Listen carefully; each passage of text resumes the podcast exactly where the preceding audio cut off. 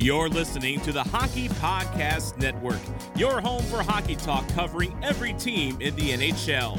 New episodes every Monday. Download at thehockeypodcastnetwork.com or wherever you get your podcasts from. All right, the playoffs are kicking off in the NBA, and DraftKings has an awesome promotion going on. Every day of the NBA playoffs, DraftKings will have $20,000 in total prizes up for grabs. The best part is, it's totally free to get your shot at these daily cash prizes. DraftKings will be offering two free to play pools every single day of the NBA playoffs, offering players a free shot at 20 grand in total prizes. DraftKings free to play pools are easy to enter. You just download the app, go to pools, and choose from a wide variety of free contests for an opportunity to win cash prizes. Download the top rated DraftKings app now and use the promo code THPN when you sign up to get your free shot 20 grand in total prizes every day of the NBA playoffs. Head to DraftKings Pools page to get your shot at huge cash prizes. That promo code is THPN for a limited time, only at DraftKings. See DraftKings.com for details.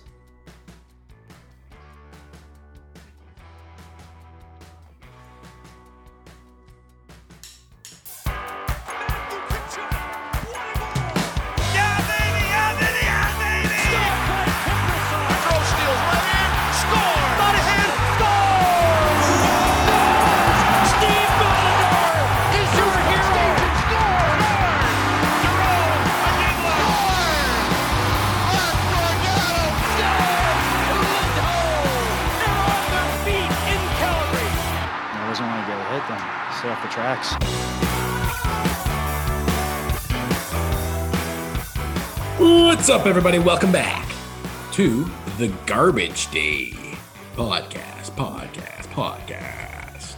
Okay, it's Garbage Day today. Garbage Every day, bag every day. day is garbage day. What do you mean? Garbage bag day. Garbage season day. Garbage Gar- season. Garbage. The garbage. The Calgary Garbage. We should change our name eh, to the Calgary Garbage. The flaming hot trash. The Flaming Dumpster. The Flaming Dumpsters. What do you think about? What do you think about that? Should we? It's got a nice ring to it. Should we request a name change? I don't know how you do that to the higher ups.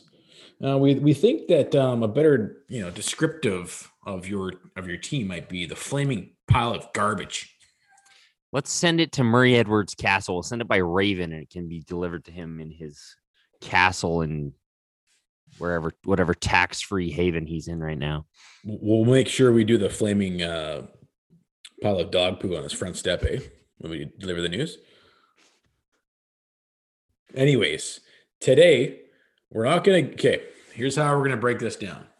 It's garbage, uh, garbage day. Well, what's called garbage bag day. Garbage bag day. You They put call all your shit in a garbage bag. They put it, yeah, they call it garbage. You clean out your stalls, you put it all in a garbage bag, you take it with you. I mean, at this point, they're probably putting all their shit in like Gucci bags or does Gucci make bags or shit like that? Louis Vuitton bags. Like, did you Oh, yeah. see Lindholm and Markstrom? Yeah, they don't even know what a garbage bag looks like. They probably never touched one.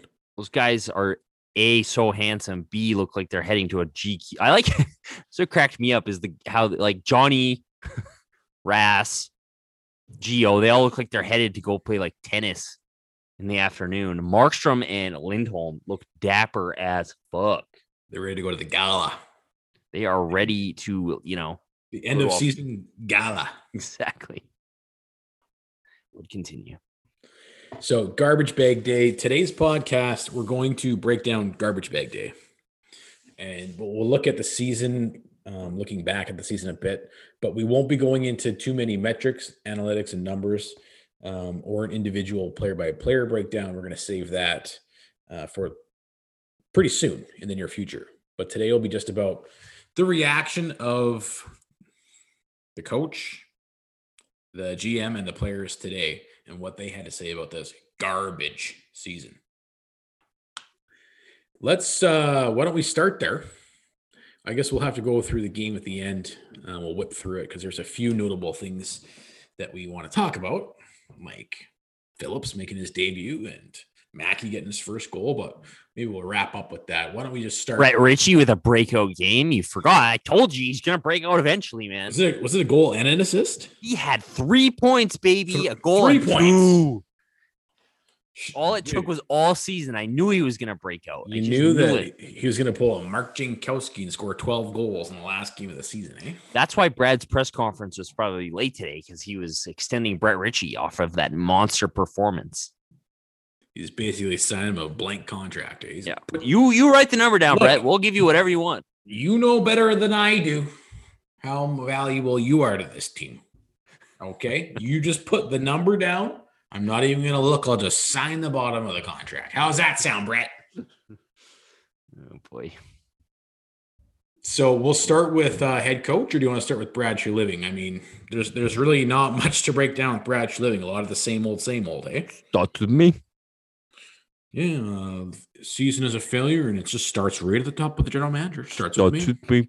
Let's start with Daryl because I don't think I can. I'm not mentally prepared to deal with Brad yet all right, like where we're at, I'm listen when when the news broke that they fired Ward to bring in Daryl Sutter, we were um after a, you know a small going through some shock. It took a little bit to wrap our heads around it, and then hearing Sutter talk at his first presser, there was a complete buy-in, right?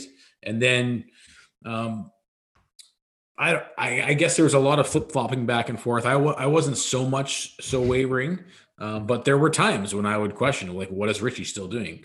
Uh, what is Nordstrom doing in the top six with the final game? This right. So, but every time this guy steps up to the podium and explains the rationale behind, um, or even just what he sees with his team and what his breakdown, his analysis is of the team in the season I can't help but buy get bought back in. Like this guy knows what he's talking about. He's dialed in. He's dialed in. He knows what the he knows what the issues are with this team. He seems to have an idea on how to fix them. And he and like again, like you said, when he comes up to the podium and, and says all these things and points all these things out there, you're like, yeah, that's totally true. It gives you confidence that you have the right guy behind the bench. Like again, say what you want about his style of coaching on the ice. The dude is sharp as shit and he knows what is wrong with this team. He knows what's good about this team. His analysis is spot on. Yeah. And the I think probably the main reason why that is is because he knows where you need to be, the benchmark as a team in order to see success.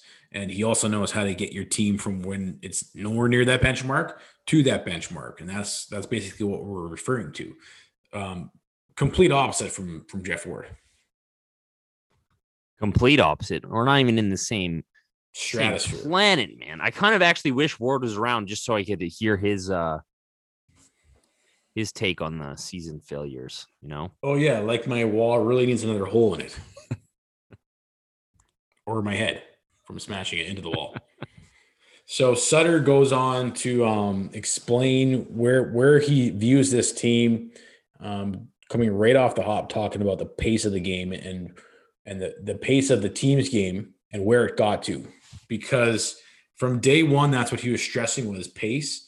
And he says looking back at the last 10 12 games um, the team was where he thinks it would need to be in terms of what kind of pace they need to be playing with in order to keep up in the nhl i mean he talks about if he what he said, I don't I don't know if we're putting blurbs in here or not, but well, first off, I think we we made the adjustment. I think the team was was uh, significantly significantly behind in terms of the pace of the game, the way the game was being is being played and was being played. So I think we've made that adjustment. That's something you have to continue to work on in terms of it's not just you just can't do it overnight. I think there's a summer of training that goes into that, and a training camp, and a practice mentality, and then a game mentality that has to be built there. I think the uh, what was the last part of your question? The hoping of it would happen guess, um, faster. Yeah, I guess were you hoping that that transition would? Uh, well, you have no way of telling till you get there. Right? So I think that most teams are you that have been associated with you'd you'd evaluate them probably at the 20 around the 20 game mark if you're even, you know, if your schedule is sort of even with home and road and, and your ratio to your practice game, all that. Uh, so I'm not quite sure where that fell into. You know, I was I think I was behind the bench for 30 games, so really you're probably looking at best case probably the last 10, 12 games as to see exactly where you're at. It takes about 20 games for an adjustment to happen when a new coach comes in and maybe not every time if the coaches are similar, but if there's a giant discrepancy in style of coaching and basically analysis of your team that there was with Geoff Ward and Daryl Sutter, he he was saying it took about 20 games for that adjustment to take place. So he's saying that he was there for about 30 games. So he's saying the last 10 to 12 games, that's a pretty decent measurement of what you have as a team in terms of what you can see, um, expect from these guys next season. Now, obviously, the last four games against Vancouver, everybody was already out of it. So it's just garbage time. So maybe, you know, you can't even extend it to that. But what he's saying is that he now, it sounds like he knows, which is good. All, if, if you were, if you weren't going to make the playoffs, which you needed a fucking miracle to do it, didn't happen. But if you're managing this team and you're a fan of this team and you know that Daryl's going to be the coach next year, this is probably, you know, one of the best case scenarios you could have ending the season on is that, okay, Daryl knows what he has.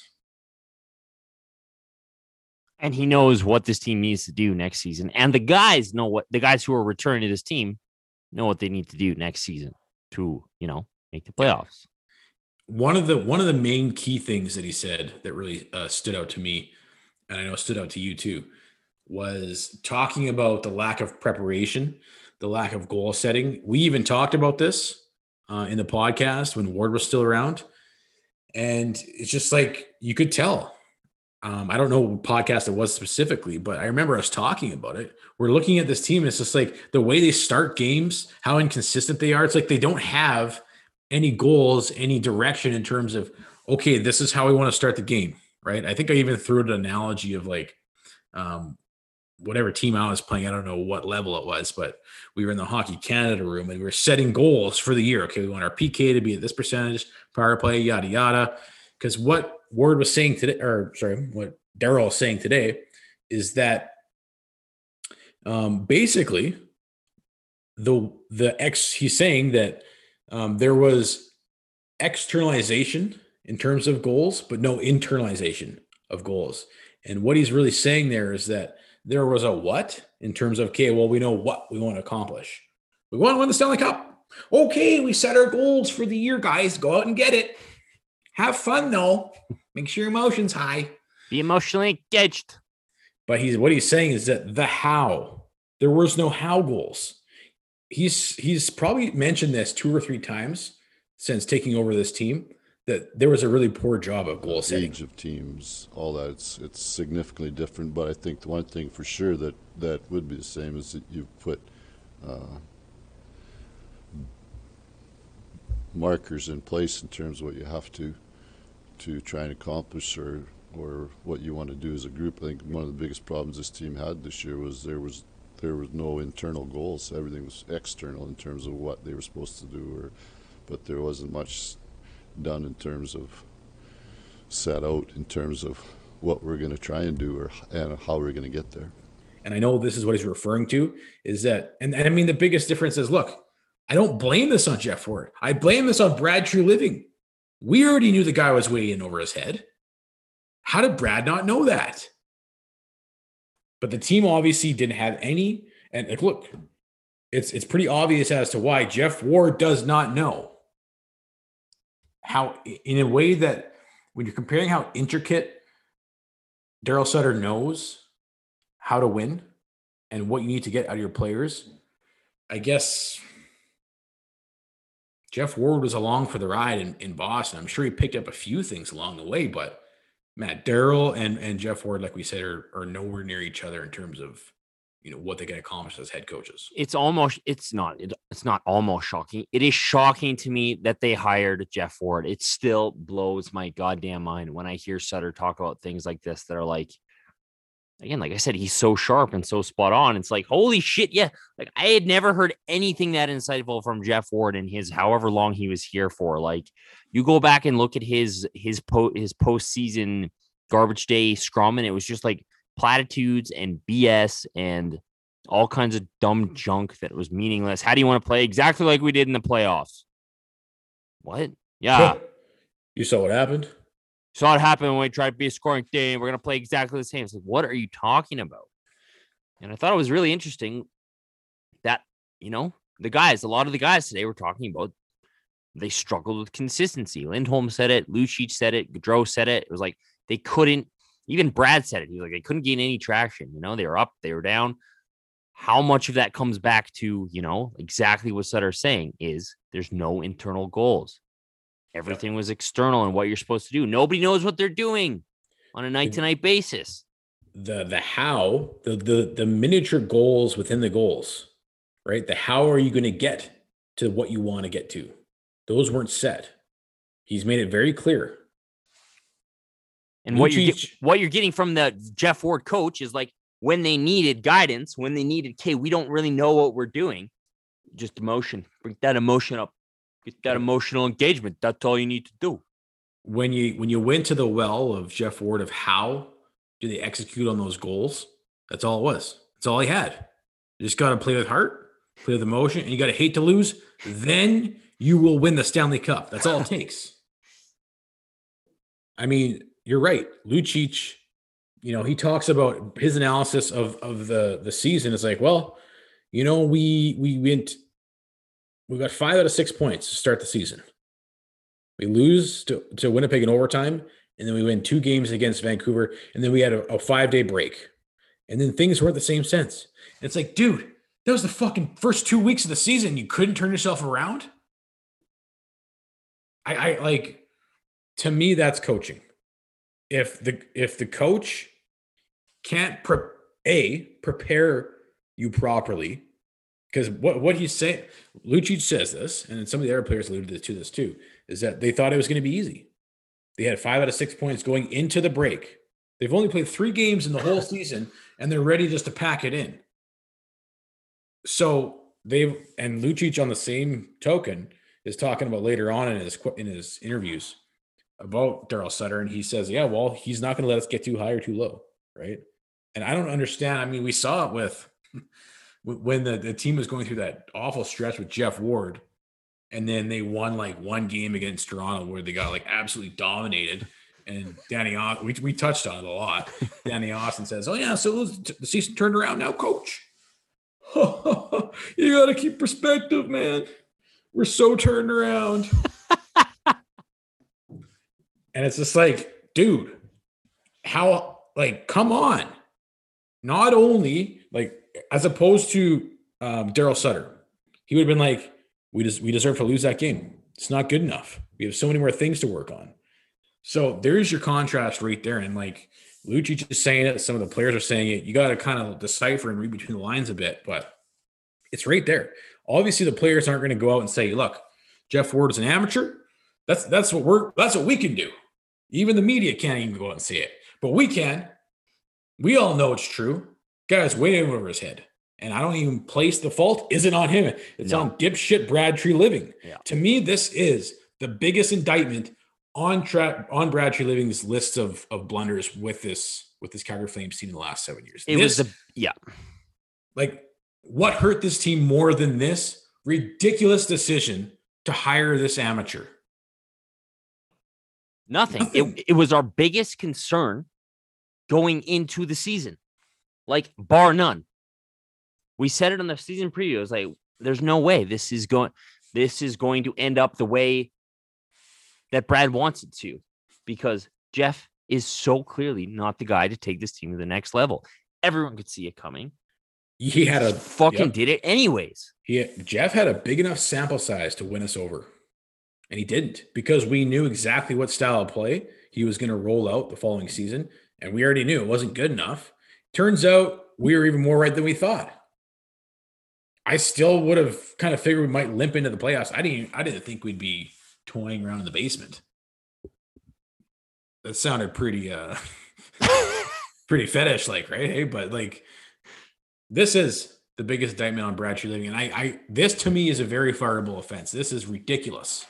Well, and again, like you you compare You compare Daryl's comments today, Daryl's assessment, Daryl's analysis to, and it was Oh. weird because it was bookended because Daryl was, I think, the second guy at the podium behind, uh, behind Backlund and Geo, who we'll get to, and then Brad was the last guy. You bookend those two humans' analysis.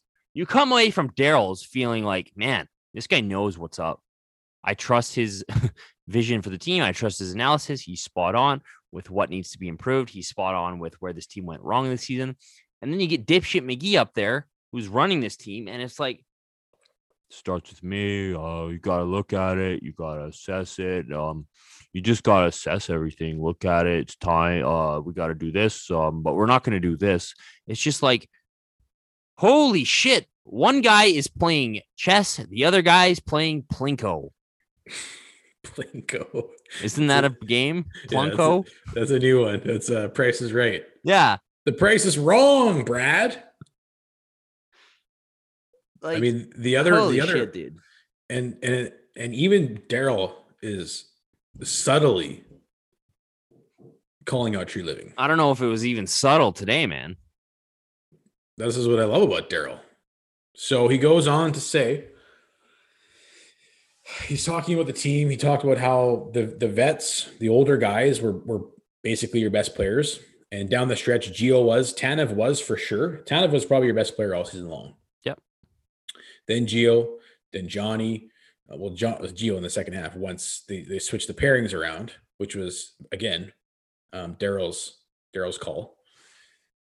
But then he talks about the 22 to 27 age group kind of ending in Johnny, beginning where Matthew Tkachuk, Dubé, and all those guys are. He says straight up, there was a way over calculation on the expectations put on this age group and what they were going to achieve this season. And that a lot of that falls into that 22 to 27 age group. I think that there was a way miscalculation on on uh, who put expectations on this team. You know, it was, it's a really good young defense, but um, you go into season with, uh, you know, Noah and Rass are 24 and as top four defensemen, which they are, but you're putting a lot on them. When and then the third pair is are, in, are younger than that. So uh, they just, in, at the end of the day, you win with. You know this this thing about defense in the league that some of you bring up that is that's that's old fashioned and outdated. The league is about checking, not about defending. And to do that, you have to play at a high pace and you have to be able to play that style of game. Thank you. And if that is not a straight up calling out the general manager, because who else would have made that decision? It wasn't Geoff Ward. This isn't Geoff Ward picking the roster. He's working with what he has. So Brad Treliving going out and believing in this group. I guess I guess when Brad Living went to the soup, went to the supermarket to get milk and soup. Oh, I found some soup along the way. Yeah. I don't even have to go in the store and look around. He's back Fuck in the dumpster. He's in, in the dumpster bin right now. He's fucking dumpster diving. Yeah. The, the, the funny thing is, back when he made that stupid analogy, the soup was Mangiapane. Mangiapane was your best player, your most consistent forward all season long. and you still were way off in what you expected the, the youth of this team to give you this season. And a lot of it comes down to coaching. Like, because if you would have had Sutter at the helm, I, I bet you we would, we would have made the playoffs. So Sutter could have got more out of this group with a longer uh, period of time. without a doubt. And he even referenced one of the uh, he uh, the most important adjustments was switching the D pairings because you want to talk about overestimating that age group. They overestimated Rasmus Andersson's ability to be a, a top pairing defender Yeah. by a goddamn mile because that that's what they started the year with. And Daryl straight up said that and then said one of the best, biggest adjustments that led to our improvement down the stretch was switching the G- D pairs. Yep. He alluded to both uh, age groups where he said the second pairing in, in Noah and Rasmus Andersson. There was an over expectation of what they could accomplish as a second pairing. And then he says, and then the third pairing was even younger. And it was the same thing. Basically saying that the general manager did a poor job of setting this team up for success for this season. And then obviously the coach didn't have any fucking goals to, to figure out how to even get success. Like, what a shit show. What an absolute dumpster fire. And then Brad's still pretty clueless, if you ask me. Oh, dude, 100%. Like, I was expect again, I was, I don't know what I was expecting when he came up to the podium, but the dude still sounds just as clueless as he was two years ago. He looks like a deer in the headlights. I mean, he kind of always does. But he's just like looking around, like why? I kind of like, uh, uh, yeah, we'll do some. Uh, we'll, we'll dig through the carcass next week. It's just like, how, like, what do you mean next week? The fuck have you been doing for the last? Two you know, this team's been out of it. We're gonna really. He always does this too. We're this week. We're gonna sit down and uh, this week we're gonna sit down and really deep dive. Again, like this week. What have you been doing the last five fucking years? At least we know Daryl's been here for what three months, and he already has a pretty solid assessment. What's what are you talking about? What do you mean dig deep? Listen to your coach's press conference, and you'll probably know more about the faults of this team and problems with this team than you did w- yesterday. Apparently, and he's going on about you know yeah couldn't get consistent individual performances it's just like okay daryl pretty much told you why you still have no clue so the good thing for me is that daryl is a boss and he's gonna fucking he'll probably bully brad Treliving if he has to will he not like not not intentionally like you know pick on him but he's just gonna be like like he will make it known to brad Treliving I wouldn't even be surprised if if if the owners are like, "Hey, Daryl, what do you think of Brad?" Like Brad's not. He's gonna say, "This is the problem I saw with the team." Who do you think's who do you think's fault that was? I absolutely think that's going to be a discussion because the owners trust Daryl Sutter more than anybody I think in the entire world. They're going to ask him. Like they probably. There's an interesting tweet and I think this came from. I'm bringing it up while we're talking here. yeah, this came from uh, Pat Steinberg. Tweeted this. So, general manager Brad Treliving says he'll have a review with ownership in the coming days. He always does at the at the end of every season. He says there hasn't been any talks about his future at this point. However, it would not surprise me one bit if ownership, because they they know who Daryl is. They know the success Daryl's had, and and now that Daryl's back in the organization, it wouldn't be surprised me one bit if they want to sit down with Daryl before sitting down with Brad and maybe even making a decision about Brad moving forward. Yeah, and I mean t- today was kind of weird because I kind of felt like until I heard Brad say that he's having his meeting this week, and even then, like it still feels like business as usual. But that's going to be an interesting meeting to see what comes out of that. Because, like again, like I said, if you're a fan or if you're an owner, like I heard everything I wanted to hear from from the coach of this team to get me confident for next year. Not even confident, but assured that he knows what he's doing. I did not hear that from the general manager. I'm no more con- I am more confident in Daryl Sutter than I was yesterday. I'm just as, if not less, confident in Brad Treliving than I was yesterday after hearing what he had to say. Yep. And I mean, look, if if you're looking around the league, a lot of ownership, they don't wait, right? There's already announcements of GMs that are coming and going, right? And so you might be on one side of the fence being like, well, they would have announced it by now if they knew that they were letting go of Brad Treliving. I'm not so sure because I think Daryl's a big part of that decision making process. Not not in the sense of like he gets to pick who this GM is, just in the sense of like offering valuable feedback that they probably can't get elsewhere. Yeah. They're they're going to get better valuable feedback about the assessment of the general manager based on what Daryl can explain what he what what he has in his locker room. Yeah. Than anywhere else. And so I don't think they're having that Daryl's wanting to have that discussion in season. I just he doesn't seem that type of guy. So um, it would not surprise me one bit if that was the route that happened. And hey, maybe the owners say, look, we're going to keep you around, but you're going to have um, or Daryl's going to be more of an active part in your decision making process. That's probably what's going to happen. Well, yeah, and I mean again, because like play the Brad Shiving bingo today. What did you hear? Good team that underachieved, underachieved.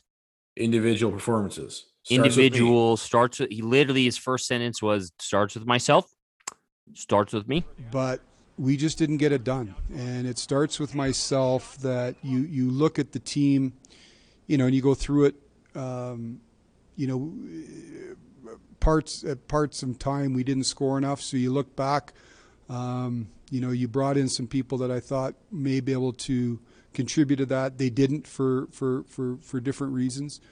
Um, you know, so those are those are those are all areas that we're gonna we're gonna sit and evaluate over the course of the next couple of days here and and uh, and look to address moving forward.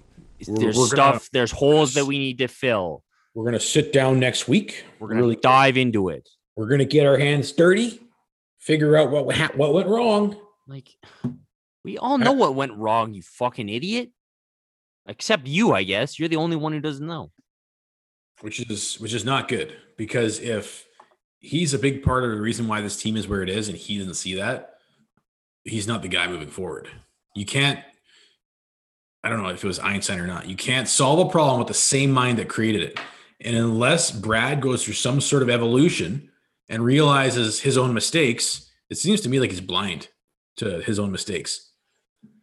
Um, because I know he says it starts with him, but I don't understand. I don't think he really can self-assess um, in the way that the, as intense as where it needs to happen at this point. Well, and he even said like, "Oh, the guys we brought in to score didn't score, and some other guys on our team we expect to score uh, didn't live up to expectations this year." It's like, oh, are you kidding me? Everybody with a brain could see that this team didn't have enough scoring this year, heading into this year. Like, just blows my mind that you know, like, and the, the thing that bugs me the most is that a lot of his accountability is performative. He's like, can't use COVID as an excuse. Starts with me. It starts with me. Well, what do you fucking mean, dude? Like, come on. It's been five years of this. How does it start? How do you always take the blame yet never seem to take the blame? You're up there saying, yeah, I take the blame while blaming your acquisitions and the guys on the team. Like, it just blows my mind. His, because everyone's like, oh, see, Brad, he really takes responsibility. Does he really at the end of the day? Because if he really did, he would do like you just said, learn from his mistakes and do something different instead of just doing the same old shit every year. Okay, we need to get into this because Numbnuts doesn't even know what he's talking about. Now, you and I have been going going. We've been talking about this a bit because if you listen to Daryl enough times, right? We mentioned this on a on a few podcasts ago. You'll probably probably remember. Um, but Daryl talks about yeah, if you know what to expect, if you want to know how to, what you're supposed to expect from guys, you look at their career averages. You have to also factor that some guys are coming onto the scene, so they're going to score more. Goal, they should score more goals than they have in the past, and then you're going to have guys at the end of the season. Because one of these things that Brad kept on going on is individual performances. This is one of the things the fan base has been going on about all season long individual performances. Whereas we're sitting here saying the fucking general manager didn't make the team good enough. We don't have enough scoring power. We don't have enough goal scorers. Same Daryl Sutter saying the exact same thing. I wonder why. I texted you the other day. I said, "You think? Do you think uh, Brad Treliving has ever done this little experiment where you you take, let's say, your top nine forwards and you're probably your your your, your best scoring D man and Mark Giordano, look at their career numbers as an average and project how many goals they're probably going to score this season. Divide all that by 82 you can have a pretty good projection of who you have on your roster, how many goals per game you're going to get. This is how Daryl Sutter thinks. This is how he thinks post game in a press conference, let alone on a macro level. Just thinking out loud to himself. So we went and did Brad Treliving's work for him. We should probably send him a bill, hey? Yeah, we'll invoice him. Because he's going on about individual performances. We're here to call fucking bullshit. He's the reason why this team wasn't good enough. Johnny Gaudreau, if you take his uh, career averages, is he coming or going? He's probably right in the middle of where he should be projecting or producing, right? You wouldn't uh, really expect a taper off or coming on the scene with him. I don't think he's at the end of his end of his end of his career. But if you look at his career averages, he should have had 18.5 goals this season. He had 19. Matthew Tkachuk definitely should be trending up. So we all all know he had a bit of a down season. He should have had 17. He had 16. So not too far off the mark. One goal off.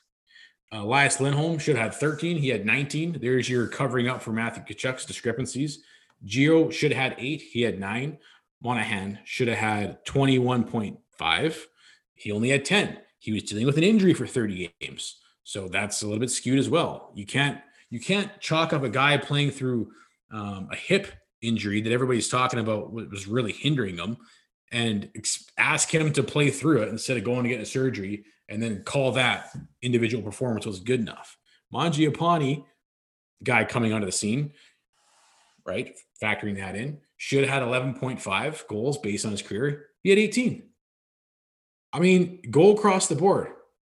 Dubé, too, too small of a sample size. He hasn't even played a full season yet. That was his first one, but he would inflate your numbers as well. You got more production than you would have expected based on his average. Backlund should have had 11.34 goals. He only had nine. Lucic, guy way at the end of his career, should he based on career average should have had 12, but you're not going to expect 12 out of him. He has 10. Where is the big discrepancy across the board that points to this was an individual performance where the guys sucked? Who are the multiple guys who quote unquote underachieved this year so badly that you are this bad? Everybody was right around at the at the end of the day. When you look at the actual numbers, everyone was right around where they they were projected to be.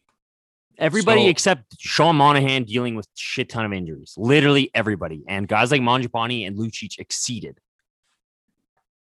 Now, you could take this one step further. You can add up all those all those goals, divide it, and figure out you know how many goals per game you have. This is what Daryl Sutter does. He just thinks about it out loud after the press conference. I don't know what the average is. Maybe it's three point. It's probably like two point eight, right? So, but this is how he thinks. Brad Treliving does have he, there's no way he did this analysis. No, I think I'll do the work next week. And he's not going to do this. We'll dive into it in a couple weeks here. Dissect the carcass. The only carcass is the rotten smell coming from between your legs. well, again, like I even think Geo is like a great case study. It's like everyone's like, oh, Geo underachieved. Did he? Here's his point totals over the past five years 16, 17, this is in 81 games. He had 39 points. 17 18, 82 games, 38 points. 2018 2019 is the big season at 74. But then last season, he's up still at 31 over 60 games. That's like around 40, 40 points, 40, 50 points. And then this year, he has 26 points in 56 games. It's the same range. Did Mark Giordano really underachieve? Because Brad Treliving said, "Oh, we need more offense from the defense."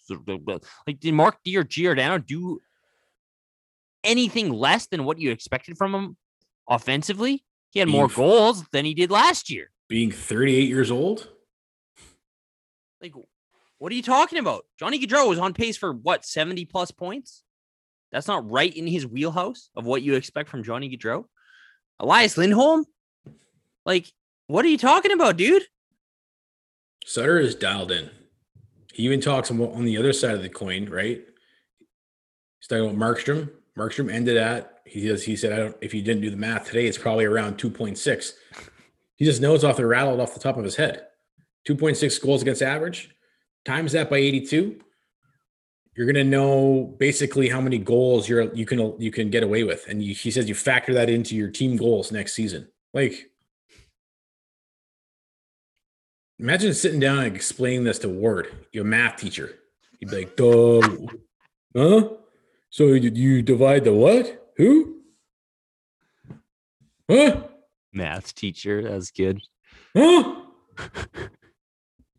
Where does the emotion fit into this? Uh, what's the e squared equation? What's the e that's variable all, mean? That's all I'm concerned about. Daryl says you need a very analytical standpoint in terms of the metrics of the game. What someone asked him, where do you go now? in your off season. He says you you look at the analytics. You spend a lot of time.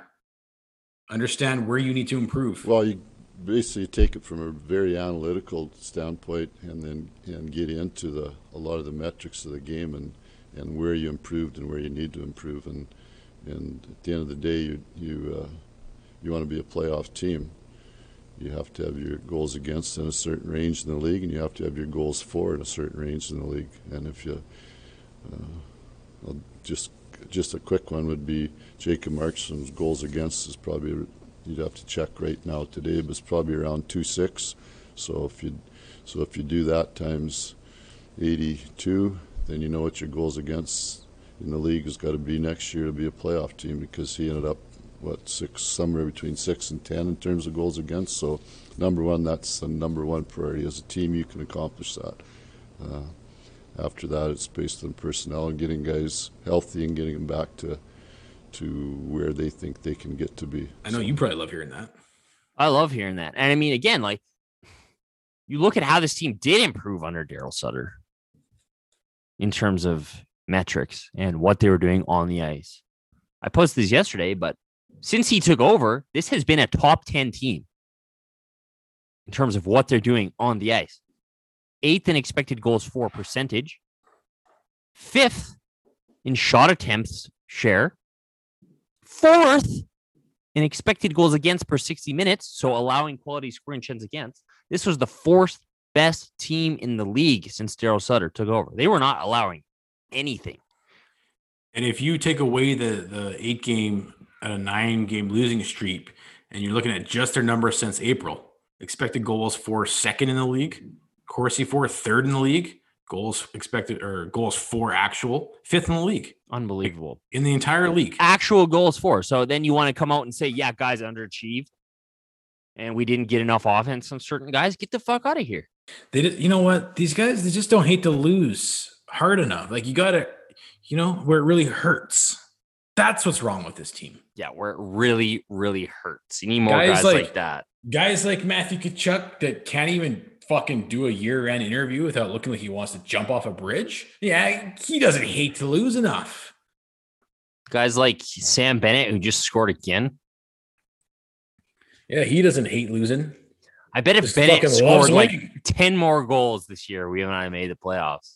Yeah, Bennett's like the new uh Tobias Rieder for the Oilers. Bennett's the new Rieder. Well, that's what I was thinking about when Brad was talking about like how the new acquisition didn't score enough and blah blah blah underachieving.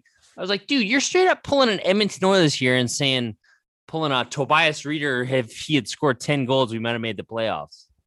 Leivo was fine. I bet you we didn't pull his numbers, but he's right where he needs to be. No Plus, if they had played him half the year, he may have scored a little more. Yeah, no shit. Plus, no shit when your acquisitions are fucking Joakim Nordstrom, Dominic Simone, and Brett Ritchie. No fucking shit. They didn't score enough because they suck. Adam Ruzicka finishes the season with more points than Dom Simone. Every single one of those reasons comes right back to you, Brad. You're the idiot that thought that they would have worked out in the first place. If you're if if you actually how long did that take us to do? 20 minutes and it wasn't very in depth. Just a quick little crunch the numbers, quick little number crunching based on, you know, some things that Daryl Sutter has been just spouting off and is do you listen to your head coach? I think uh Daryl might need to to teach Brad a few things in the offseason. Hey, might have to might have to do some GM training for him. Just sitting in a boardroom. This is what expected goals against are, Bradley. Do you know what a high danger chance is? Can you spell high danger chance? No, not pizza, not Hawaiian pizza. No, no. We're talking hockey here. So Daryl Sutter is dialed right in. Brad Treliving, not so much. Not so much at all. Daryl goes on to say, um, the whole thing about defense. I really like this point too because all you've heard from the fan base, from media, um, from everybody that's been question have a question mark around is Daryl Sutter still fit to coaching the NHL? Is well, he's just a defense guy. The team will be good defensively, but they can't score. And even though that is kind of where we're sitting, the perspective is a little askew, right? Because he's saying the whole thing about defense, the thing that some of you guys are continuously bringing up, that's outdated. The league is now about checking. And it has been since the Boston Bruins started winning Stanley Cups. Like they are the formula of the best checking team, St. Louis Blues. And we're not talking body checking, throw your body around. You don't have to be huge. You just have to be really good at checking. And what he's saying is, in order to do that, you need to play at high high pace. Like that's the it's the number one thing he was driving when he started. It's the number one thing he's driving at the end of the season. That's also a good sign for me that he's consistent in what he's pushing. Well, yeah, and again, like I, I do, and I, I made a big deal about this on the on on the uh, show right after he was hired, where people like, oh, he's just old school, blah blah blah. Like you just said, it's about checking. It's not about hitting, right? He's not some dinosaur who's like, yeah, go bang, crash, smash. It's like it's strategic. That's Brad. That's Brad. Though. That's Brad. He's like, oh, you need to be big. You need to do it. Yep, um, um, um, Hard to play against. Yeah. I mean, you look at I, find it really interesting. You look at the players who thrived under under Daryl Sutter. Johnny Gaudreau had 26 points after Daryl Sutter took over. Pretty sure he's in the upper upper echelon of point getters over that time. Yep. Like, wasn't that the big thing? Oh, Gaudreau's he's in for it now. He is in for it now. Johnny Gaudreau. Francis is like drooling. He's like, oh, he's in for it. Ugh. comes out and puts probably the best 20 games we've seen from him in the last two years together.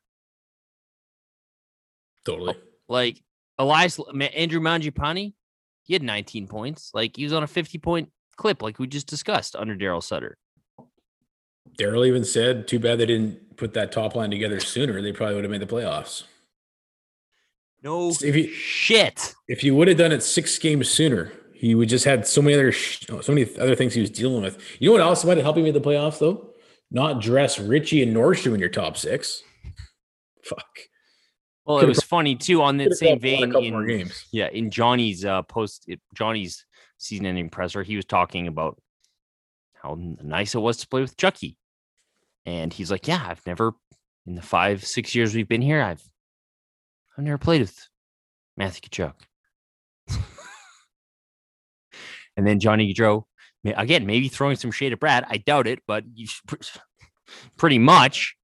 He's like, yeah, we really haven't found a winger to play with. You know, we had that one year with Lindy. Oh, that one year. Oh, that one year where you were one of the best teams in the league, right? Yeah, that one year that we we never want to ever replicate again. Did you see what happened that year? You see what happened? You saw what happened. It's just funny how all these comments like are so the the breadcrumbs lead right back to Brad Treliving not doing his job this summer.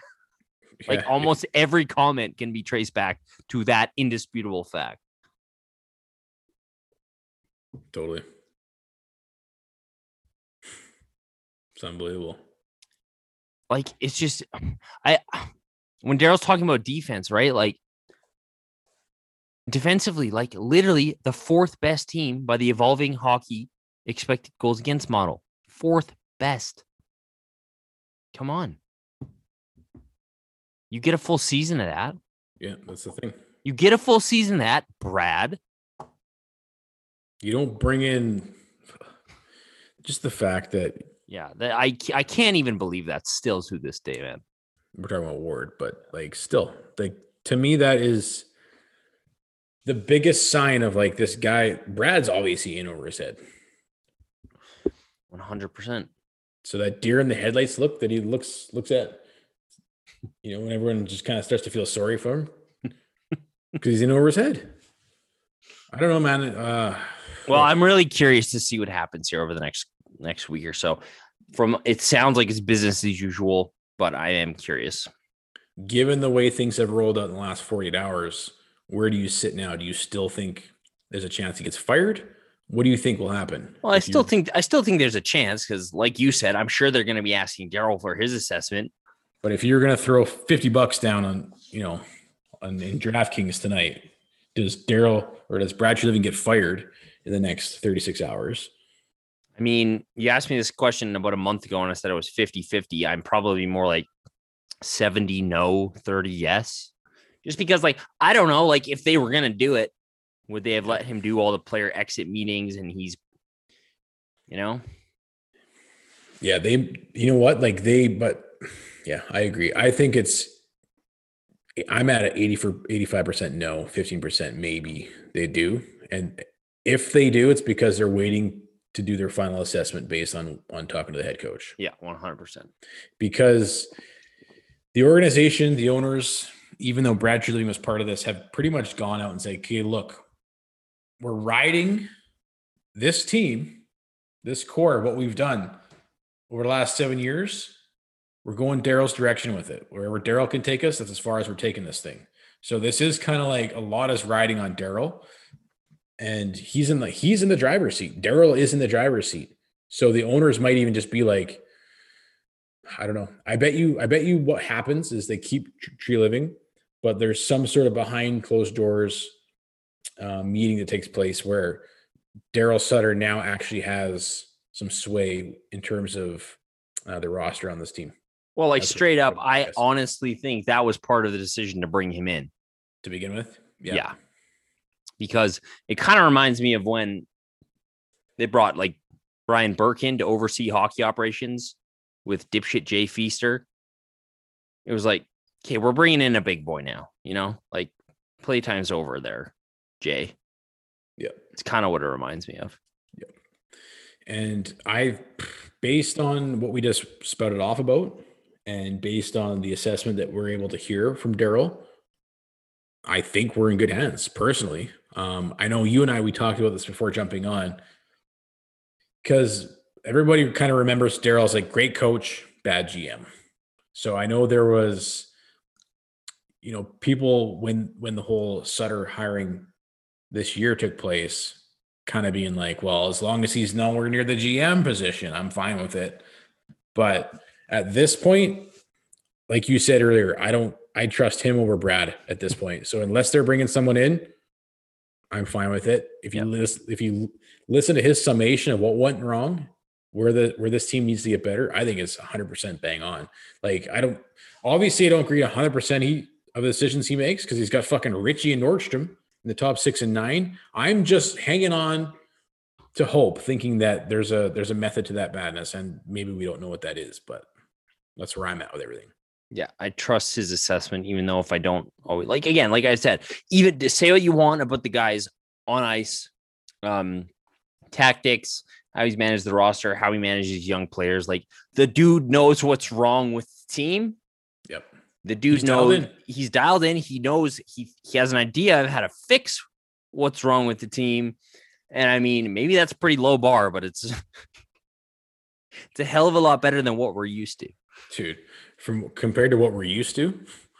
I mean, you want to talk about and I don't he listen, he he didn't this is very subtle, something that maybe I'm reaching for.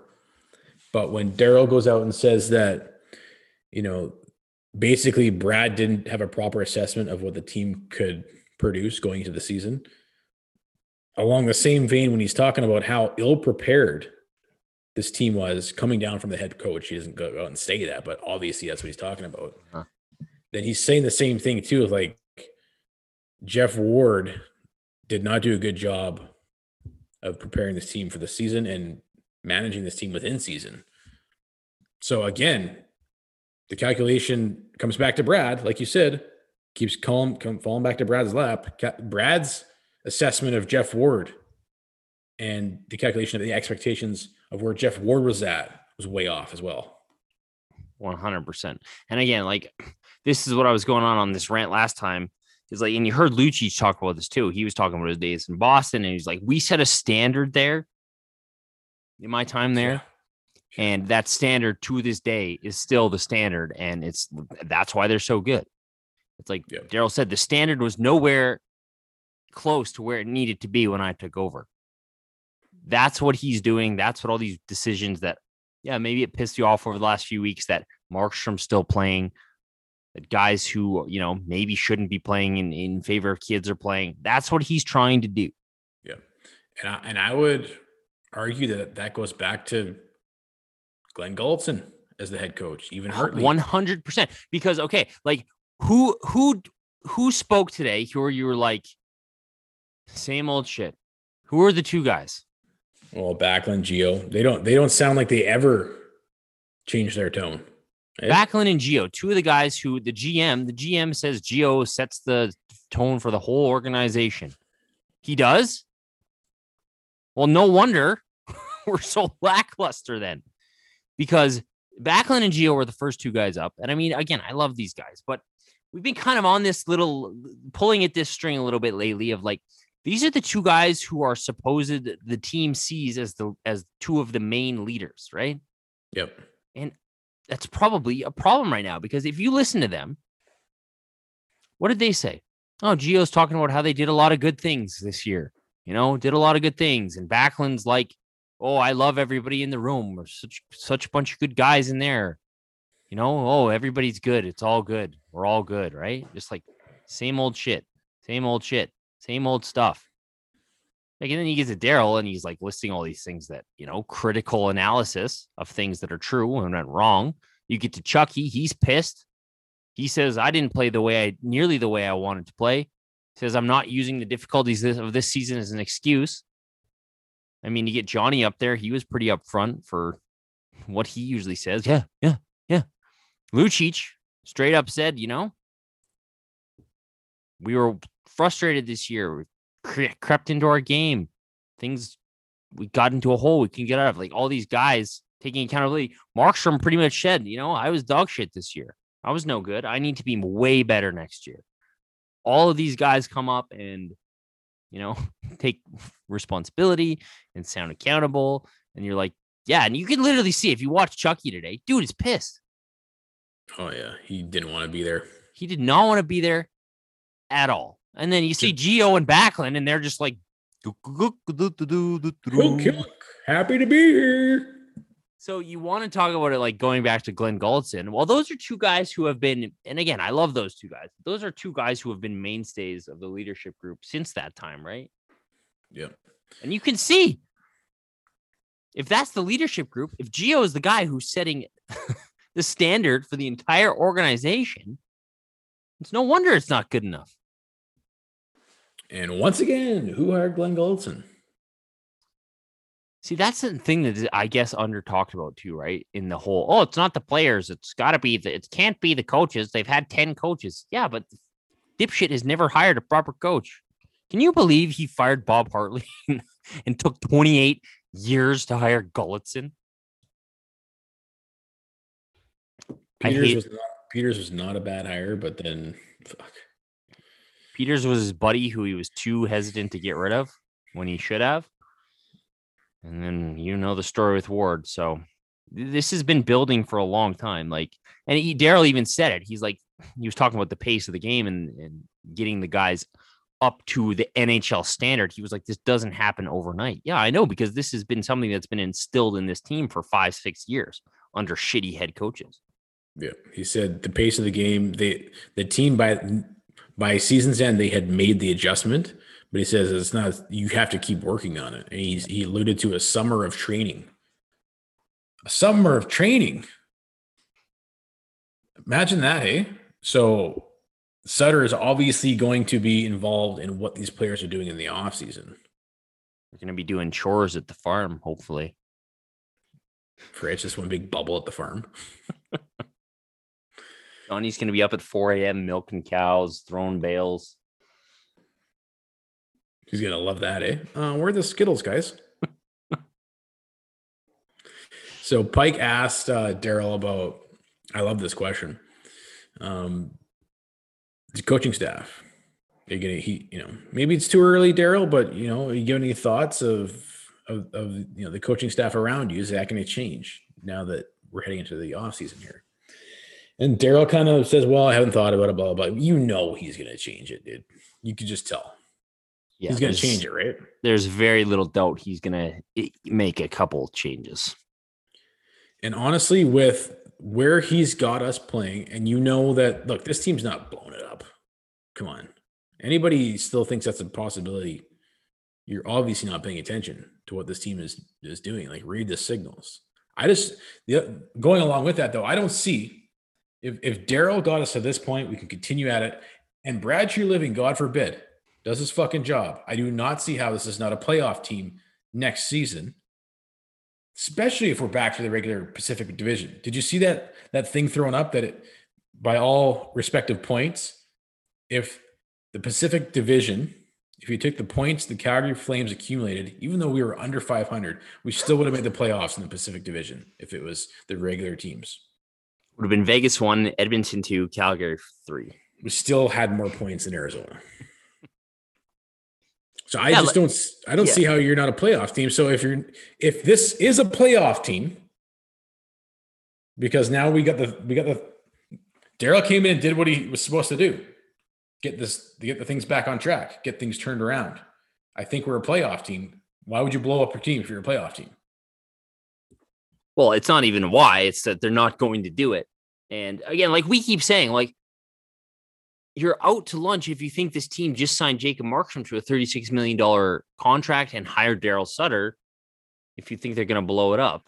And for better or for worse, they're going to be in the mix next year. Because again, with this team, with this with this roster, without Sean Monahan, with with with a quarter of Sean Monahan, Chris Tanev playing with broken ribs and a ripped pec, with no Noah Hanifin, with Brett Ritchie in the top six, Daryl Sutter still had this team playing some really good hockey. Well, we threw the numbers, some of the best hockey in the league.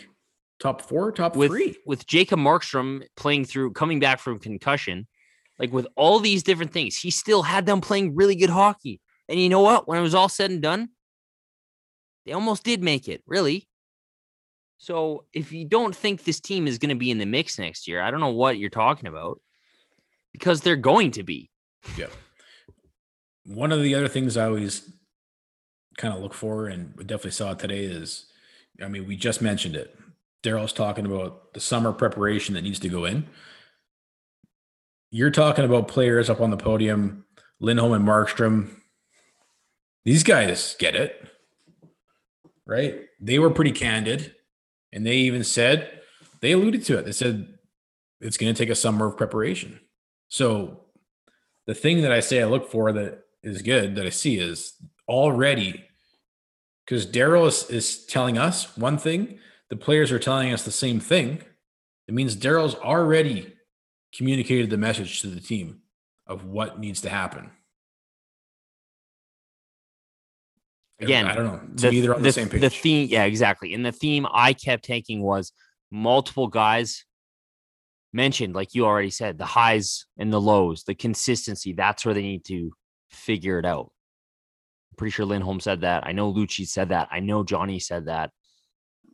And part of that is how prepared are you with your goal setting, right? It's easy to to get too high when you when you don't have any goals. Oh, we won a game? The season's turned around, guys. We won a game. We must be on track.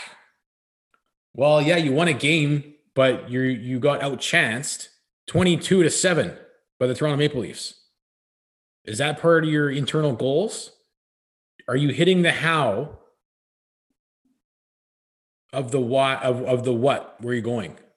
Of how you're going to get there? Did you is that how you're going to get there? By getting out a chance 22 to 7 by the Toronto Maple Leafs? Because Uh, yes, it is. by all according intents to and purposes, yeah, according to uh, Danny Austin and Jeff, the season's turned around now. Hey, coach. Yep. So it's funny when you get closer to the the end of the season, you hear about all these injuries that you had no clue about. Confirmed, like you mentioned, Markstrom had a concussion. He was pretty lights out.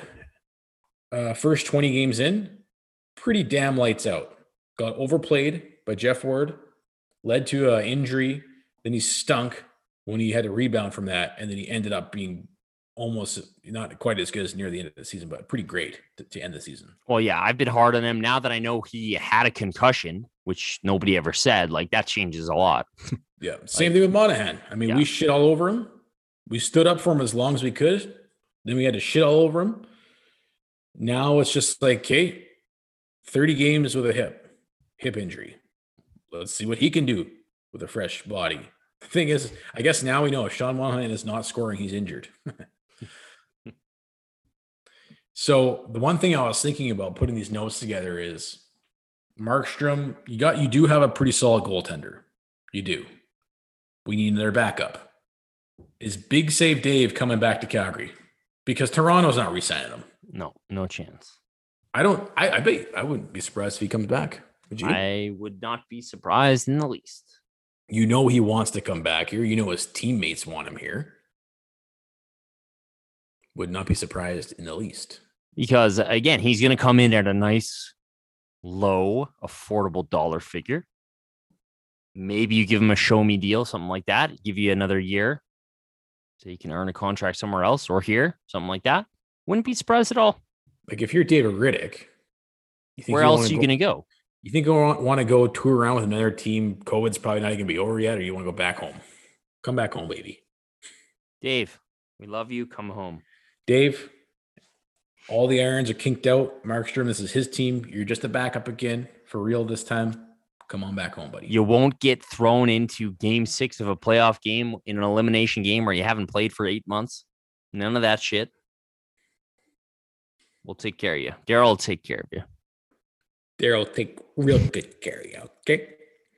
So you brought this up, Tkachuk.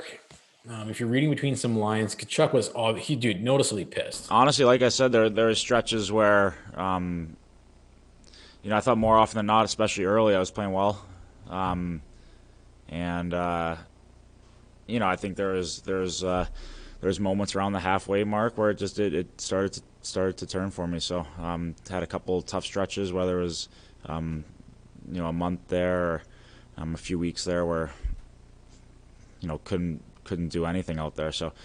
Um, you know wasn't wasn't producing, wasn't playing much, just just kind of everything. So, um, but definitely we'll be able to to to figure out why that was um, over these ne- this next little bit, and uh, come back and get ready to play my best uh, my best I've I've ever played next year. So. Like we like we mentioned, didn't even want to be talking about the season. Just wants to go home and just start training. He's probably he's probably training right now, eh? He's probably on the plane on a treadmill or something. Hopefully, he get the, get he. Hopefully, he's got one of those power skating devices at his house.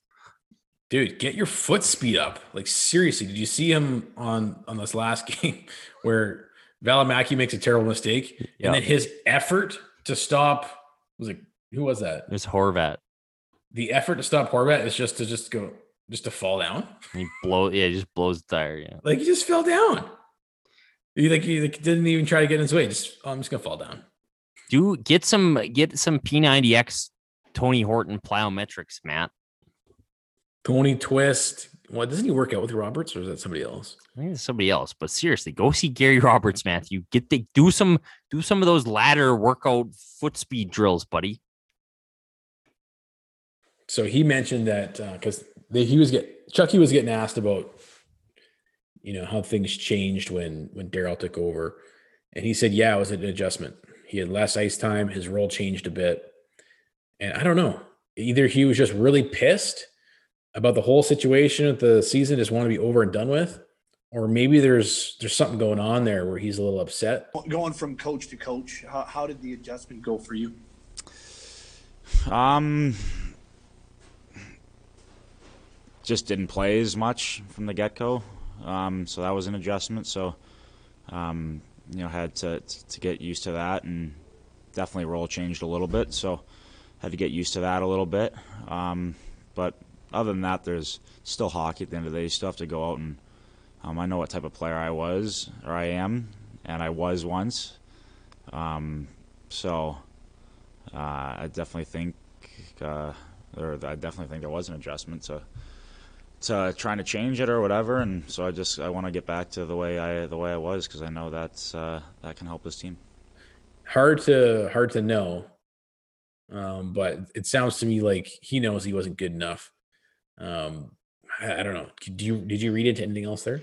I don't know. I probably read into it a bit much after I heard Lucic talking because Lucic specifically mentioned he was talking about like you know putting putting team performance over individual performance and saying things like very forthrightly like if your ice time drops you need to be able to deal with that. Like when everyone buys into it, you know, regardless of, you know, let's say you want to play 15 minutes, but you're playing 11 minutes, you know, but you're, but you're winning and you're happy and you're still getting, you know, what you get out of it. That's, that's what feels good at the end of the day.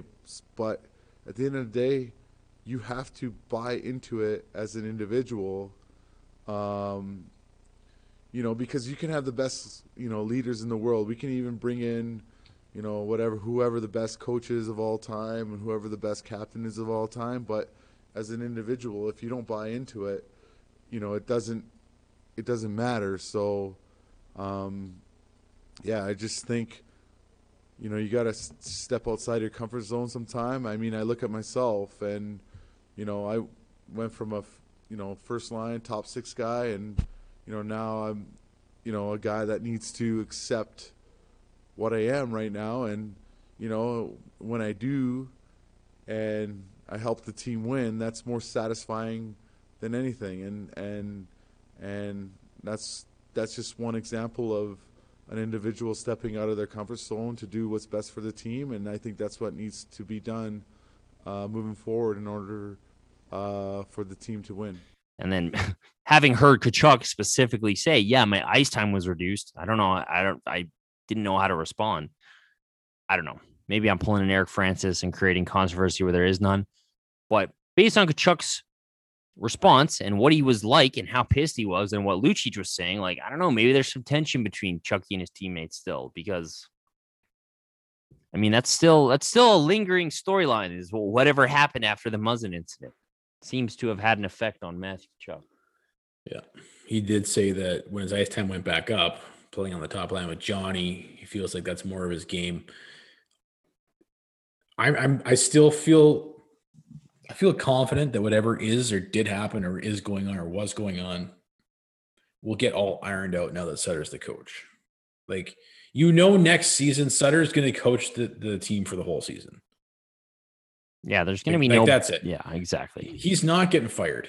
Even if even if this team is last in the division, they're they're selling all assets, and, and Sutter will still be the coach at the end. of. Like that's that's not a card anybody is looking at playing. So, given that, and and sometimes you need that as a player, like you need the stability, right, to know.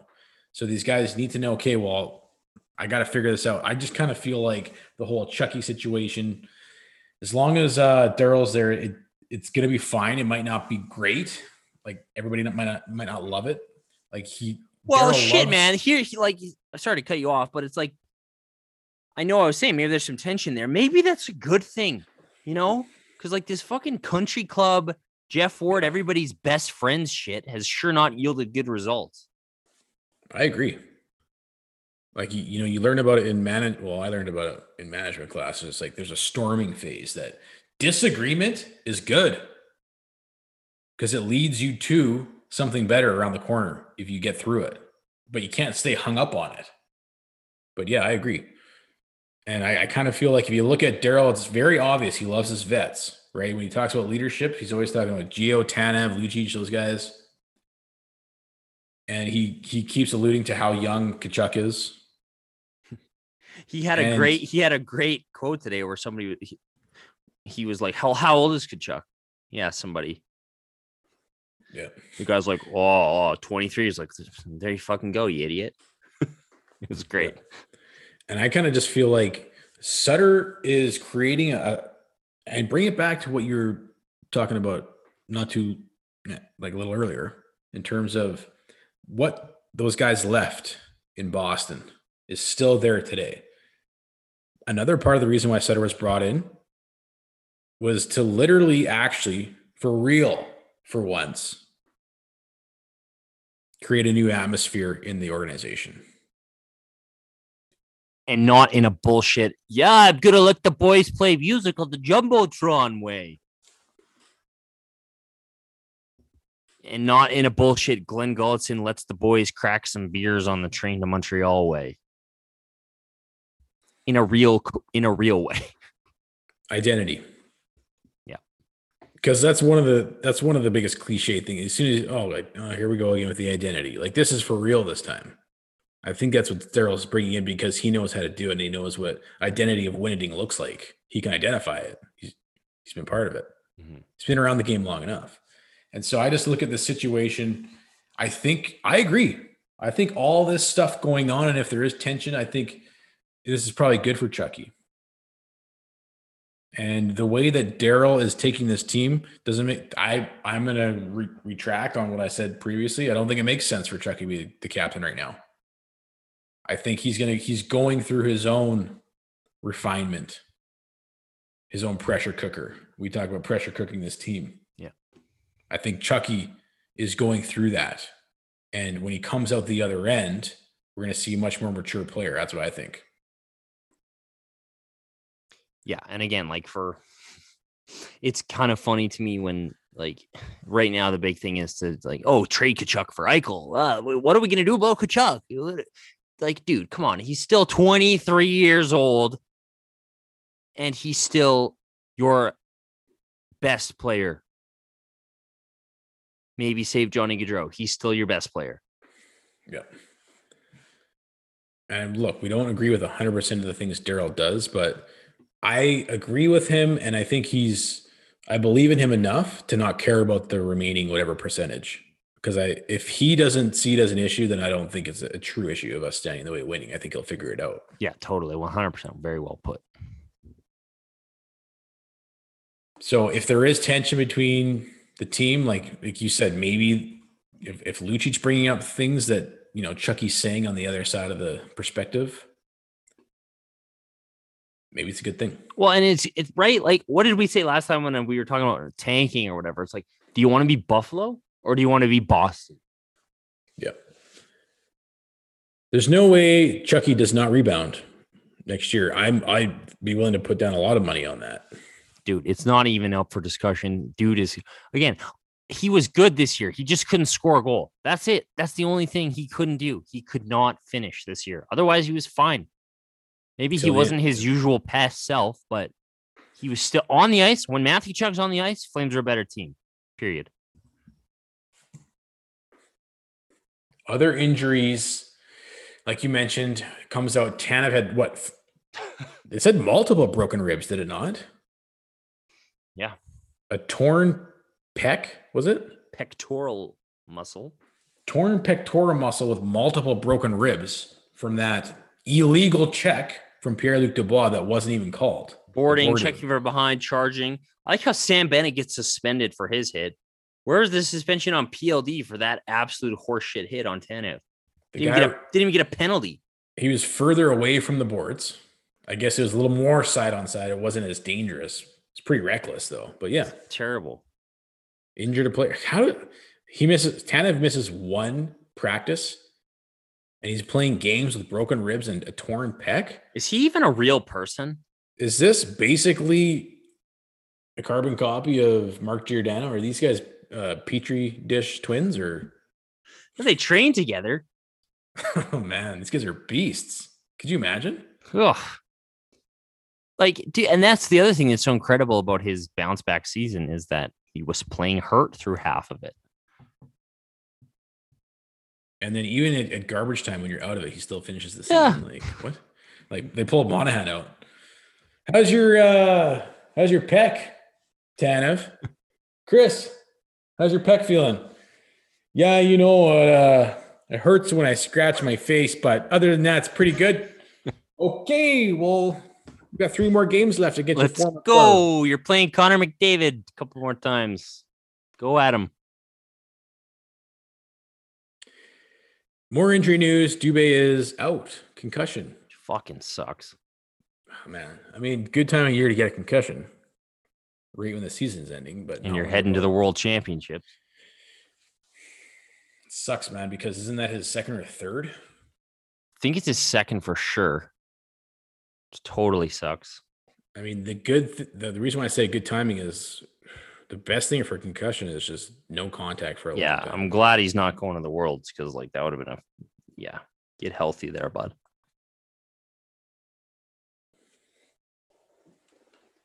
That's it for the injury front, hey. Yeah, like I said, Markstrom concussion that really changes a lot of criticism from him. For me, he's never had a concussion before. That's a lot harder to deal with, especially as a goalie, man. Like, holy, Totally. like it's one thing to you know be able to skate around, but to be able to track pucks and be that focused coming off a concussion, like shit, that's that's probably really rough. Yeah. The um the other the other kind of interesting thing I took away from some of the interviews was with Gio getting asked about potentially going to Seattle. Boy, everyone was this was the topic du jour today, apparently. Well, if you're Eric Francis, I mean nothing's changed. Apparently, the only question he can muster is, "So, is this potentially your last game as a last day in a Calgary Flames uniform?" Or Were you thinking that at all that it's your last game? Gio's like, oh, what are you talking about, you stupid idiot? Sutter shut Francis down hard. what sort of assets you want added, not just, you know, particular players, but what does this team need more of in the offseason? Like it's an irrelevant question, Eric. Can you? I just answered that based on the fact that with you don't know what your what your team will lose in terms of expansion or UFA. And he kind of shut up for the rest of the day. It was nice. dude, Sutter is still pissed with Francis. Francis is in Sutter's doghouse right now, as he should be. And he kind of he how did he get in his doghouse? Because Daryl was kind of friendly with him at the beginning. At the beginning, there was like they were best buds from high school. I had a big problem with that. It was Didn't like at the take be- long though, eh? yeah, it was like at the beginning. Daryl was like he didn't his question. He knew his questions were dumb, but he would just kind of like, you know, Yeah. playfully give it to him. Now he's just like he's had it, man. It's awesome. Now he just like looks at the camera. What kind of a question was that? looks at the na- looks at the moderator. Some of these guys don't want us to win. Hard to believe. Now, Eric asks this question, and the answer is that's irrelevant. Your question is irrelevant. Next, here's here's why. Next. oh, thanks, coach. Thank you. Thanks, coach. he's like he's like one of those guys who's just like has one of those mistresses, eh? All he can say is thank you and yes. Thank ma'am. you, thank you. Yes, coach. Yes, sir. Anyways, Gio to Seattle. Well, Brad was asked about it, and I, I don't just before so I don't know why they ask. I guess I guess you have to, but like what in God's name is yeah, we're unprotected we're leaving him unprotected. Next question. Like well, here's the thing though. Daryl or uh, sorry, Brad did say Gio is one of the best leaders he's worked with, but he says this is also a business. I don't see given how, much high praise Daryl has for Gio and the way he did turn his season around, I don't see them I don't see them exposing him. If anything, they're expose Rasmus Andersson. here's what's gonna happen. I've been saying this forever. They're gonna expose him, but they're gonna pay Seattle to not take him. That's what's gonna happen. I can pretty much guarantee you that. You think, eh? I think they're you- you send him a pick, they're- send him a prospect to not take. They're gonna they're probably gonna do it. They shouldn't, but they probably will. Would you expose Rasmus Andersson? Do you think he's he'll bounce back? I would not expose Rasmus Andersson. He's still too young. Like even from an asset management point of view, like even if he does suck again next year, he's still a young D man on a pretty team friendly contract. Um. So yeah, no, I, I would expose honestly, I would expose Tanev over Andersson, just because he's young and under cost control. Yeah, and Tanev's on a big contract. If you lose him, you're not extremely heartbroken, even Yeah. though he was even though he was your best player. Yeah, and again, I don't think they're going to expose Tana, but I would be surprised to say the least if they left Gio if they if they left Gio completely unprotected and did nothing from for Seattle to, to not take him. Because I know everyone's like, oh, Seattle wouldn't take him. I think they would. All things be yeah, you take Gio. Like again, like he had a really rough start, but he was back to normal. Well, and you got Ron Francis, man. He's one of those. Yeah, old- like- he's an old school veteran guy, right? He's just gonna he's gonna see the value in veteran leader leadership. So And again, like down the stretch, back to top pairing material. You're not to pass up on a guy who's won the Norris Trophy and is still. I th- I think Gio still has some good hockey in him. So if he was like, left exposed, I think he would. I think he would be selected. That's just my assumption. The other little tidbit, Flames related, is Chucky is eligible to be re-signed but you got to do it at the qualifying offer. Yeah, Johnny as well. He they're el- both eligible. I think July one. Oh yeah, and big surprise. Johnny says he'd love to stay here, loves it in Calgary, even goes out to say, I've never actually said I don't like it here. Hint, hint. Wait, what? He said that? That must mean he's lying. He's lying. He's obviously lying. I mean, yeah, if uh, you know Tree and the owners and uh, are happy with the way I, I've uh, I've played here in the past six seven years, uh, and uh, it's something we can uh, you know figure out this uh, upcoming summer, and I, I would love to do that. I I love the city of Calgary. I I love playing here.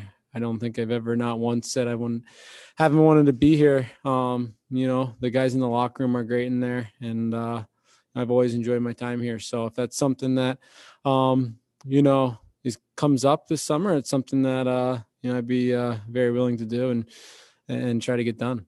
Liar. So either you're lying, this is Pinder now to Francis, either you're lying straight up or you know something we don't know. Which one is it? Oh, I, I know. mommy, mommy. And I know people are like, well, what's Gaudreau supposed to say? It's like, well, if you really didn't want to stay with a team, you wouldn't come out eh, come out and say, if the team wants me, I would love to talk about re-signing an extension and I want to win a Stanley Cup here. Like that's not something you just say if you don't want to play somewhere. You know? Yeah. I mean, you go always look at how guys say it. You got to read the body language too. So like I don't He's know telling I, the truth. I don't know how much more clear Johnny Gaudreau could be. And it, like this is then the thing that has always driven me crazy about the Gaudreau detractors and the guys who are like chip him out, chip him out is like all we ever hear about is in Calgary if these nobody wants to play here, right? Like you can't sign talent, right? Like Mark Stone, you know, if you like that was part of the reason they ended up not trading for him because they couldn't, you know, negotiate a contract extension long term with him because he wanted to be in Vegas. Nazem Kadri, I'm not using Kadri as an example of a star player, but I mean, how many times do you hear like who can who wants to come to Calgary, right? Like it's a hard thing to sell guys on. You've got a guy here who wants to be here. If he wants to be here, keep him. That's what I've never understood. It's like and you and you know that Johnny Gaudreau and his family as well, because I think it's his family that's it, it hates Francis more than Johnny does. Totally. But you know they're along the same vein as you, where they just now want to sign just in spite of Francis. Spite. Was that you're gonna get married out of spite? Yes. How long is this gonna go on for? I'll get married if I have to. But I mean, seriously, like, come on. If the dude wants to be here, you can negotiate a decent deal, get it done. And again, like we've talked about, like on the list of things that went wrong this year, how far down the list do you have to go before you get to like, yeah, Johnny Gaudreau wasn't good enough? It's not even on the list. It's not even on the goddamn list. So I'm even really when, even when this team stunk, he was the only guy scoring us goals. like again, he lead, he led this team in scoring. Again, for all the talk about how yeah, he sucks now. Lindholm's the best player, still led the team in scoring and was easily the best player outside of maybe Chris Tanev. So He scored a half goal more than his career average. How about it's under just a couple guys underachieved, and that's why we didn't. Yeah, a lot of the in, a lot of individual poor performances this season. That's what, that's what got us into this mess. Yeah, and I mean the way oh, I is my pi- is my pizza ready? Did I hear? Uh, ding. Was that a timer going off?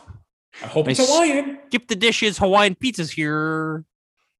And I mean the way the way I look at it is you go one of two ways. You tr- you you finally make a big trade and get Gaudreau the help he needs,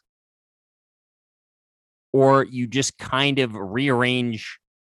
You do kind of what you did last year and hope Daryl Sutter is enough because for all the talk again of like the Gaudreau trade, I don't even think it makes sense at this point. If you are going for it next year, which you are, based on what we heard today, you know, based on that, is business as usual.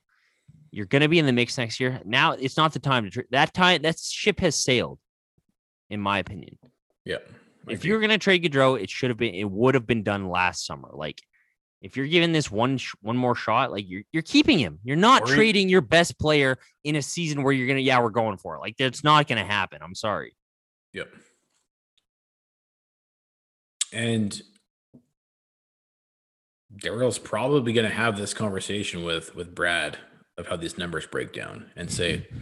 you're going to score with this roster, you're going to score the same amount of goals next season. Here's why. Look at all their career averages. Oh. but in, in Boston pizza training, if you put a couple extra toppings on, you can upsell that for three times the amount. Oh man, this is good. So, what, do you want to touch the Chucky re-signing thing, or would you do? Would you re-sign him? Well, I wouldn't re. Or would I don't. wait? I don't know. It's kind of an interesting discussion because, as everybody knows, his qualifying offer starts at nine mil. So that means his next contract starts with nine is starts at nine million dollars. So and that's and that's at the end of next season. yeah, that's the end of next season. So the question is, do you negotiate with him now and maybe try to like? Uh, I'm with. I think we're both in agreement. Is you probably wait to see what you got. Might as well. But then, what if he comes out and scores 100 points next year? Then he's gonna say, "Look, I owe you one. I, f- I was I was garbage the season before." does he? You know it, Or does he squeeze Brad's balls as he should? dude. He was garbage this season. So for for my from my standpoint, I would try to get it done as soon as possible.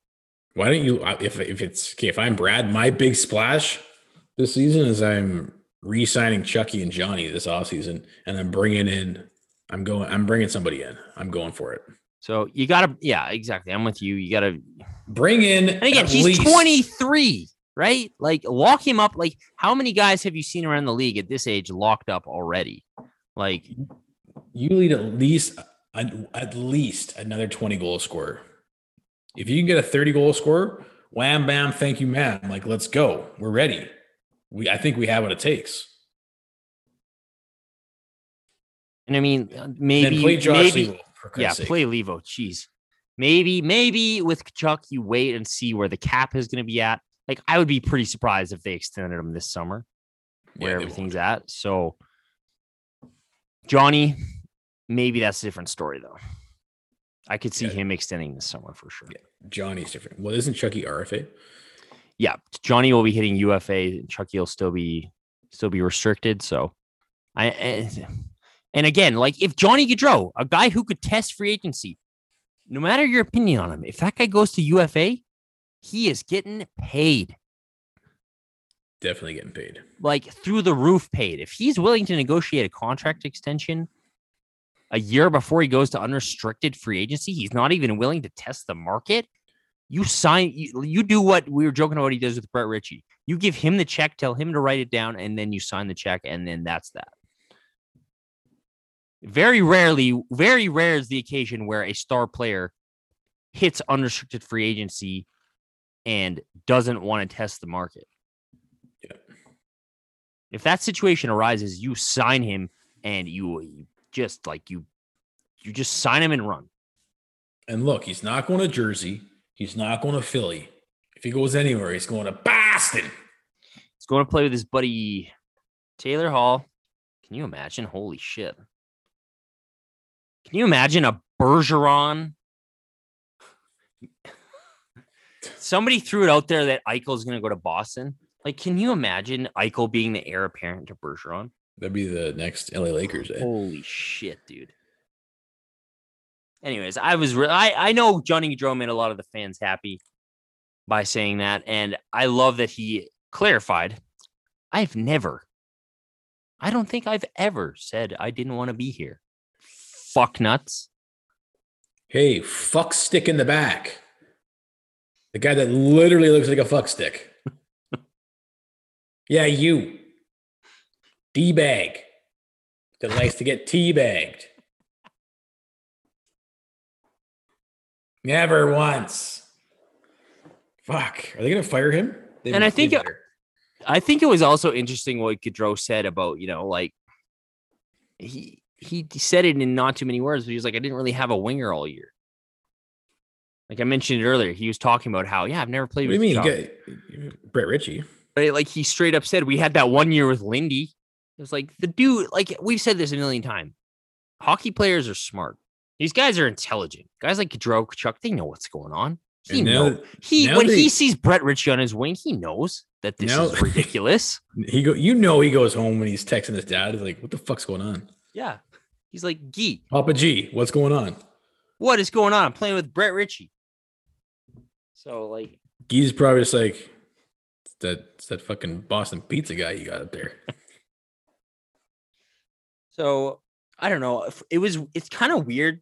Like, are you feeling everybody other than Brad Treliving had me feeling kind of optimistic for next season, to be perfectly honest, which is kind of weird, isn't it? Hundred percent. That's where I'm at. I feel good. It's weird. It is And really I, weird. And I actually listen. If it was up to Brad Treliving and we had Geoff Ward at the helm, and you just know like whatever you say, Brad, I'm happy with whatever you give me. But Daryl's just going to be like, "Go get me this, or I will literally punch you. like I will beat you up if you don't do it." Brad's gonna be the one at the farm doing chores this year. Okay, last couple uh housekeeping here. Um, so we win the last game. We don't even have to go through it. The only things to touch on is Mackey gets his first goal, and Phillips plays his first game. Phillips Boy, should, Matty boy.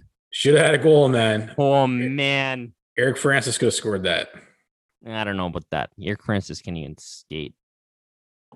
He would have been too busy telling everybody how bad they suck. Eh? Hey, you suck, Donnie. You suck.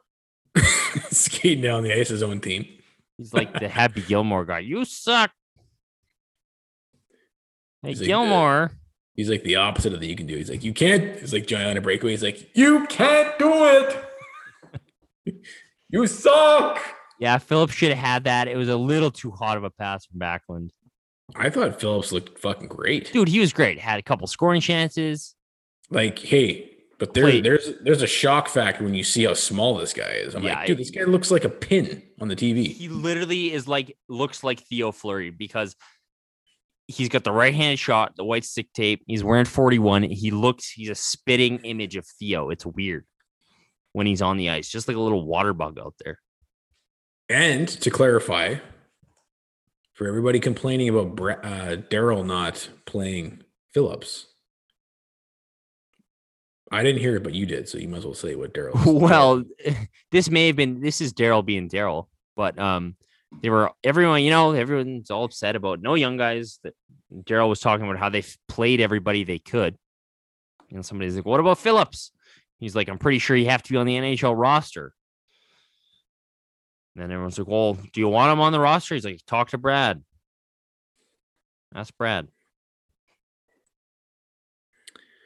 All right, well, rapid fire. We won't go into any series, but we'll just cover any any kind of blaring things. The the, the Canes go up two nothing. It looks like they, they got that in lock. Tampa Bay uh, went up two nothing. What's the score right now? Sam Bennett scored tonight. Our boy Sammy The boy. is- the game is in progress as we speak. Is it still two nothing? Checking right now. It's two nothing still. Three. Holy shit! Three nothing. Three three. Three three.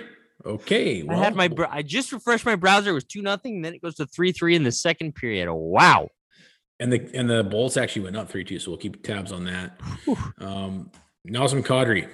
Holy shit, dude! Can you believe How many, how many we al- games? Can you believe many we almost traded TJ Brodie for this guy? Yeah, you made the good point. It's just like this guy is always suspended in the playoffs. Yet this is the guy Brad is targeting targeting in on. Eh? Targeting to make us better in the playoffs. It's like good one, Brad.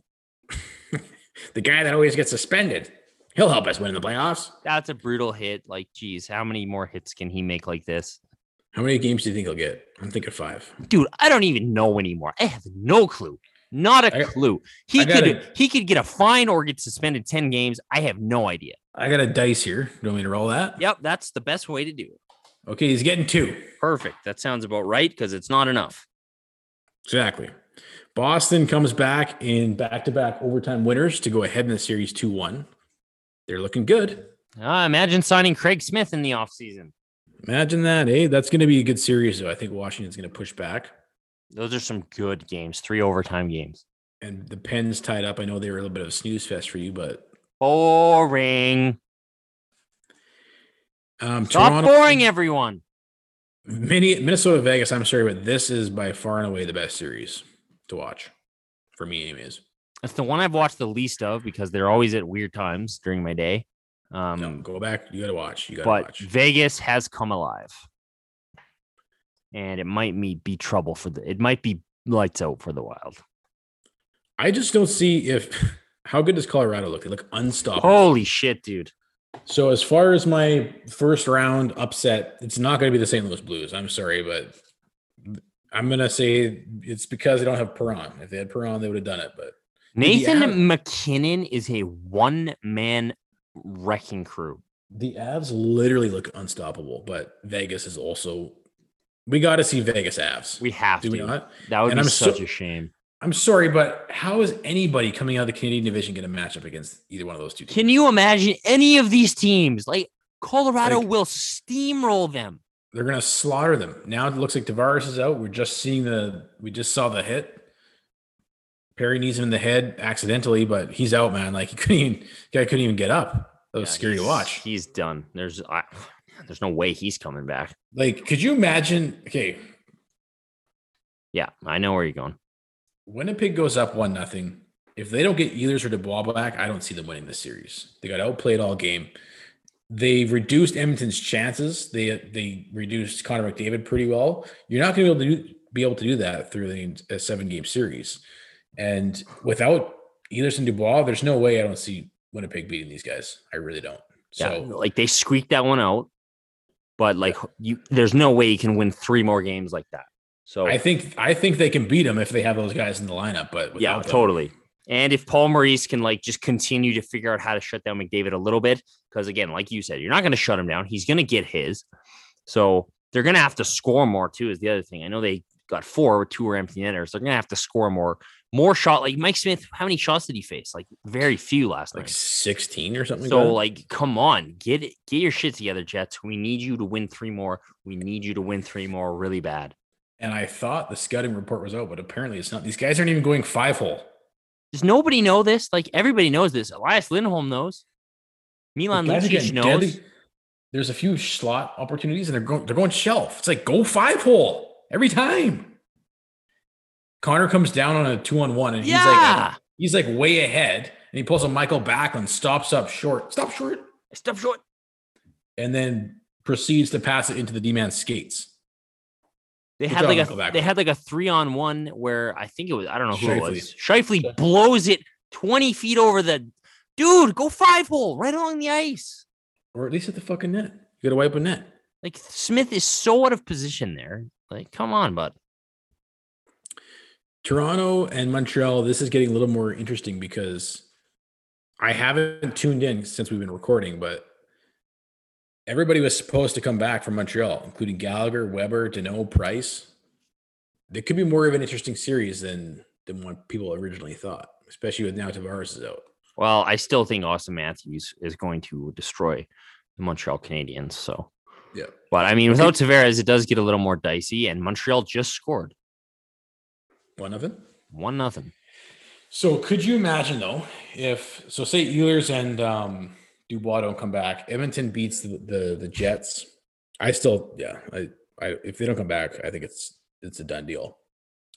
If somehow let's say Edmonton does get past Toronto, which probably won't happen, how bad are they going to get beat by Colorado or the or the Vegas Golden Knights? At least Toronto could maybe squeak out two wins and make somewhat of a series. Can you imagine Nathan MacKinnon and company versus Mike Smith? Dude, these guys get like 45 shots a game. They had 50 shots in game one. Mike Smith is like 16 shots on net and can barely contain him, like contain himself. Imagine getting like 45. He'd be It was- flapping her. That'd be, you know what? I hope. I actually hope that happens. And I, I obviously I prefer they get they lose in the first round, but listen, I I I think the Blues that first game was rough. They weren't as bad last night. But again, Nathan MacKinnon just went beast mode as, you know. Welcome to our world, St. Louis. How does it feel? It sucks, doesn't it? it really sucks. It sucks for Nathan MacKinnon to completely destroy your entire franchise. All right, we'll have more um, playoff playoff hockey to break down on the next podcast. And shortly after that, we'll do a full on in depth analysis of all the metrics that you want to hear about. about the Calgary Flames shit season this season. What were we gonna do? We were gonna do instead of like um with our player grades, we were just gonna go like Oh yeah, we're gonna from, we're gonna rank them from most disappointing to least. Yeah, instead of best to worst, it's gonna be most disappointing to least. This guy was a big disappointment. All right, we'll end on this note. Um, one the final thing that Sutter said post game against the Canucks is that uh, if we if, if, look, we've been playing good hockey for the past six weeks, and if we had played that well for an entire season, we'd be a playoff team.